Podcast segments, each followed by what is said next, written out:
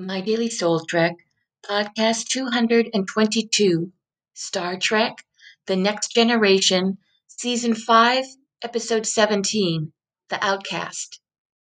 Synopsis The crew of the Enterprise comes to the aid of an androgynous alien race, and Commander Riker becomes involved in a forbidden romance with one of them. This episode is relatively well known as being an analogy for the treatment of the LGBTQ plus individuals at the time in the United States, and much more progressive than the episode The Host from season four. However, The Outcast has generated so much interest from that perspective, I'm going to speak about something else.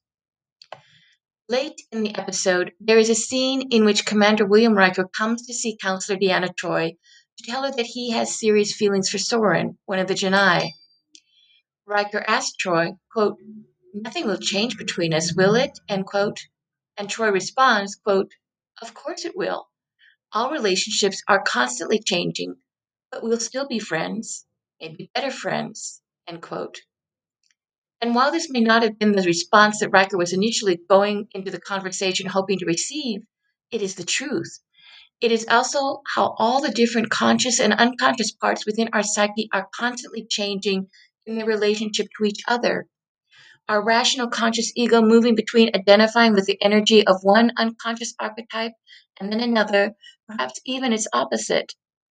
And the place where the movement takes place, this in between state, is what James Hillman calls the metaxy, the place where soul is made. Soul being more of a movement than a stable thing. Another way to look at the concept of romantic relationships is through the ancient Greek myth of Psyche and Eros, which translates to soul and love. In the myth, Psyche disobeys Eros' orders to not look upon him. He leaves, and Psyche must go through various labors before they are reunited.